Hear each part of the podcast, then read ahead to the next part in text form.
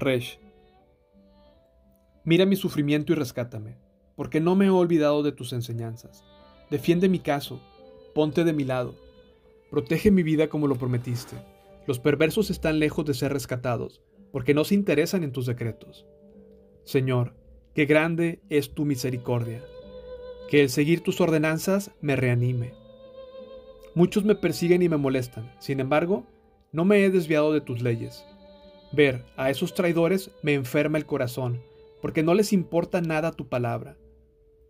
Mira, cómo amo tus mandamientos, Señor. Por tu amor inagotable, devuélveme la vida.